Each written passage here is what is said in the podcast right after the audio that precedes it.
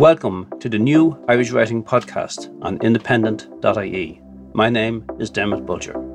New Irish Writing, an acclaimed platform for emerging talent, has appeared in a national newspaper ever since being launched by David Marcus in 1968.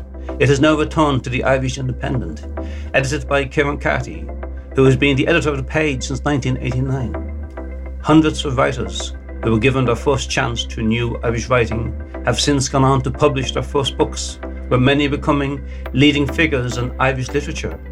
They include Anne Enright, Neil Jordan, Paula Meehan, Joseph O'Connor, Colum McCann, Vona Groarke, myself, Dermot Bolger, Mike McCormack, Sara Baume, Bernard MacLaverty, Sebastian Barry, Deirdre Madden, John Byrne, Anthony Glavin, and many others. In a new initiative by the Irish Independent, New Irish Writing now invites the writer of each selected story to give a podcast reading of their work. Here is this month's story The Strength by Brendan Fahey. It's a bright morning in the springtime, and myself and Nora are chatting over the breakfast. Thick slices of her brown bread and a jar of her raspberry jam. There's a bit of tea left in the big blue pot under the knitted cosy, but we won't finish it we never do. It'll sit there all day under our noses until we clear it away for dinner. Our dog Sally is stretched out by the range on her worn old cushion. It was a red check pattern once upon a time, but it's misty now with the years of her white hairs shedding into it. There's no escaping those hairs in this house. You see them rising off her sometimes, drifting away across the room without her even moving settling on my jumper and Nora's cardigan, mingling with the white hair on our own heads. Sally rises and starts to whine, so I turn off the radio. What is it, girl? But Sally doesn't hear us or even see us. She walks into the wall, into the leg of the table. She turns in circles on the old flagstones, crying and lost. I call the vet. We manage to lead Sally back to her cushion and Nora sings to her in a low voice. Sally's head shakes like it's on springs. By the time the vet arrives, she's back to normal. She has her head down, embarrassed by all the attention, looking up at us from between the heavy curtains of her ears. The vet is a young man, probably not long qualified. Not one I've seen before. He looks in her mouth, her eyes, her ears. She seems fine now, he says, how old is she? Fifteen years, I say. We got her as a pup. That'll do it, he says. He listens to Sally's chest and back, touches her legs. At her age, it's one thing or it's another.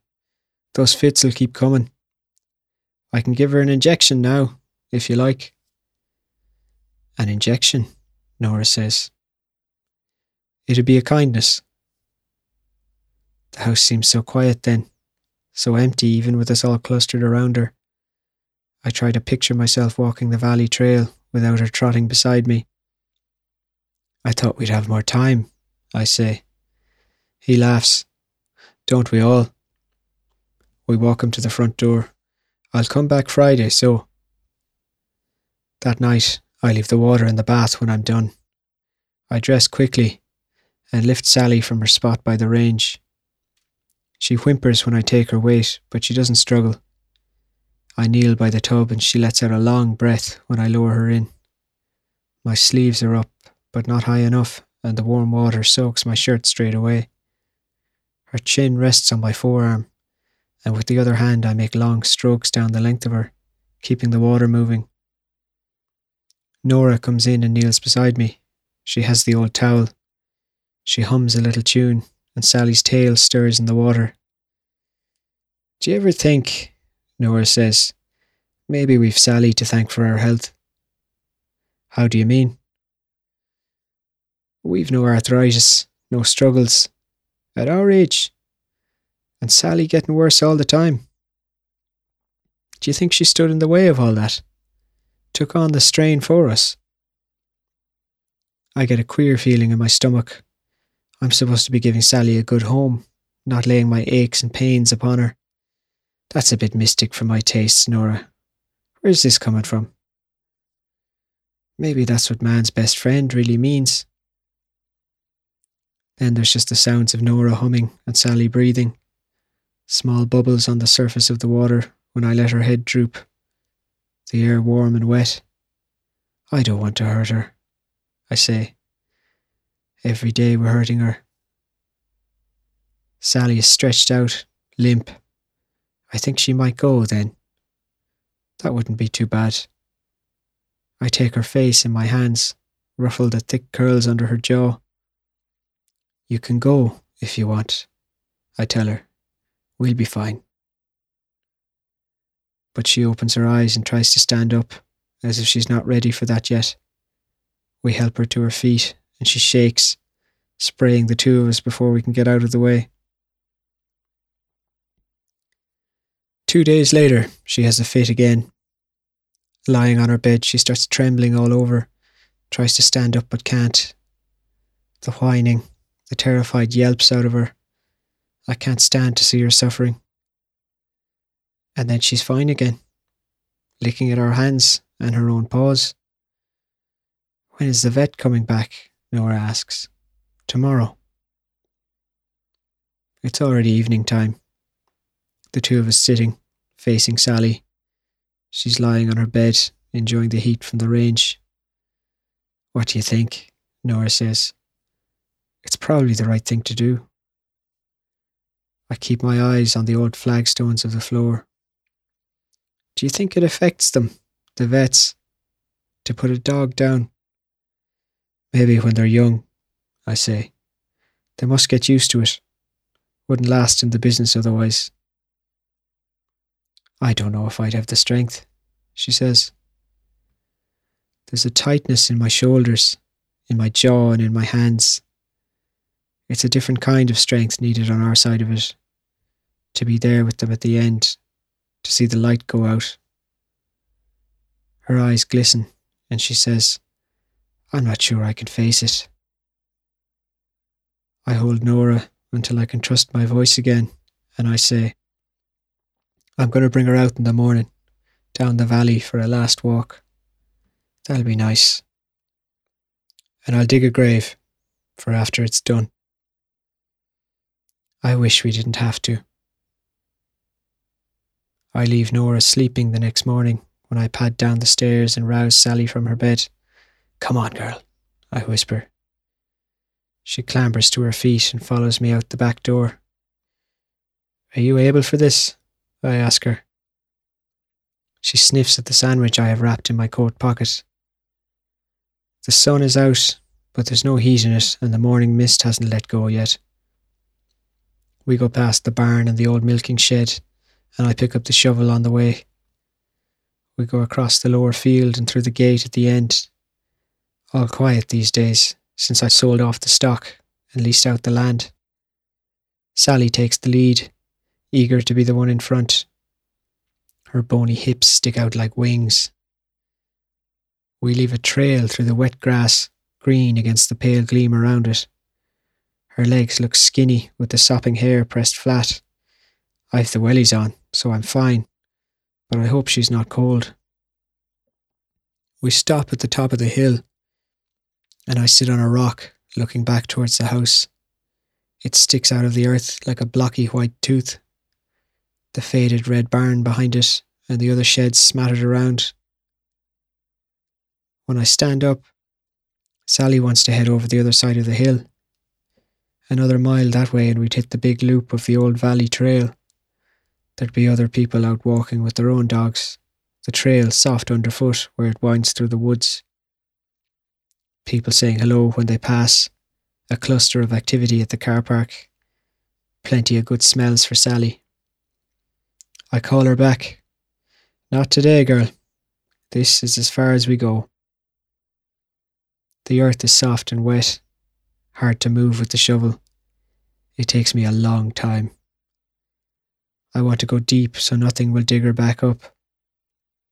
They say six feet, but I don't think I could climb out of that. The sweat is streaming off me when I sit back on the rock again. I take a few minutes rest and eat my sandwich. Good slices of yesterday's ham, white bread, a bit of butter but no mustard. Sally won't eat the crusts if there's mustard. I used to play up here when I was a boy. I'd run between the bramble thickets, swinging a stick like a sword, shouting and jumping all day. I'd imagine what it was like to have friends and brothers and sisters to play with. I wonder if Sally had any of the same thoughts in her own dog way. Did she wish for someone who could keep up with her when she was young? Someone else who could burst around the place all day long? A child or a few of them, a match for her pure energy? I'm sorry we never had anyone, I say. They'd be grown now, of course, but they could have had children of their own. More lives, more movement and noise around the place. Maybe we should have let you have puppies. That might have satisfied something in us all. She sits beside me, and the weight of her is warm against my leg. You like it up here, don't you? I say. She's panting, her big dark lips spread out in a dog grin, her eyes half closed. You can watch over everything. Nora will be up by now, her dread turning to doubts. She'll be questioning it, ready to convince me when I get back that we should send the vet away, that Sally's still got life in her yet. Maybe he's been and gone already. And Nora will feel even worse next time Sally has the fit. When the back legs go and she can't even stand up anymore. Nora I wish it was over already. That one of us had the strength. Sally's sniffing at the edge of the hole. I swing the shovel like a sledgehammer, and the flat of the blade takes her in the neck. There's a crack, and she's flung forward into the wet grass as if I've kicked her. Then not a sound out of her, not a flicker of movement. At the crumpling of her body, my mind has changed. I'm reaching out for babbling high in my throat that I'm sorry. The shovel is gone, dropped, and I'm on my knees pleading. I want to take it back. I don't know how long I spend there talking nonsense and crying through my teeth, squeezing her warm body against me. Her head lolls at the wrong angle, but her face is serene. Her coat is soft as ever, but she's heavy, much heavier than ever before, cooling and stiffening already. I roll her into the grave, glad now that I dug it here and not down by the house. She got to feel the wind and the grass again and take that with her when she went. And Nora didn't have to see it. The first few shovelfuls are the hardest. I keep expecting her to hop to her feet and shake it all off. I have to look away, get lost in the labour of it. The work is hard and it has my chest thumping. When I come back to myself, I remember what I've done and I have to stop, shaking. The land has never looked so lonely and deserted. Nora's out in the backyard when I come trudging home. She sees the dirt and the mud on me. She sees the shovel in my hands, weighing me down. Her whole body scrunches up and she runs back into the house. I go inside to sit in the kitchen by the range, and I can hear her crying from the other room from everywhere. Later, in the evening, she draws me a bath. I'm in the steaming water, but I still feel cold. She's sitting on the closed lid of the toilet, looking dim and pale through the mist. We've not spoken yet. She's brought us each a glass of whisky. Every sip I take spreads warm tendrils through my middle but they fade away before they reach my hands and feet, like a fire in the rain that doesn't want to start. I'm aching all over from the shoveling. My arm is in bits. The vet never showed up, Nora says. A new ripple of exhaustion passes over me, and I lean my head back against the tub. I could fall asleep right here. When I close my eyes, the room spins so I keep them open. I reach out my hand to take hers, and pain shoots up my shoulder again when I hold her fingers in mine. Nora, I say, will you sing for me?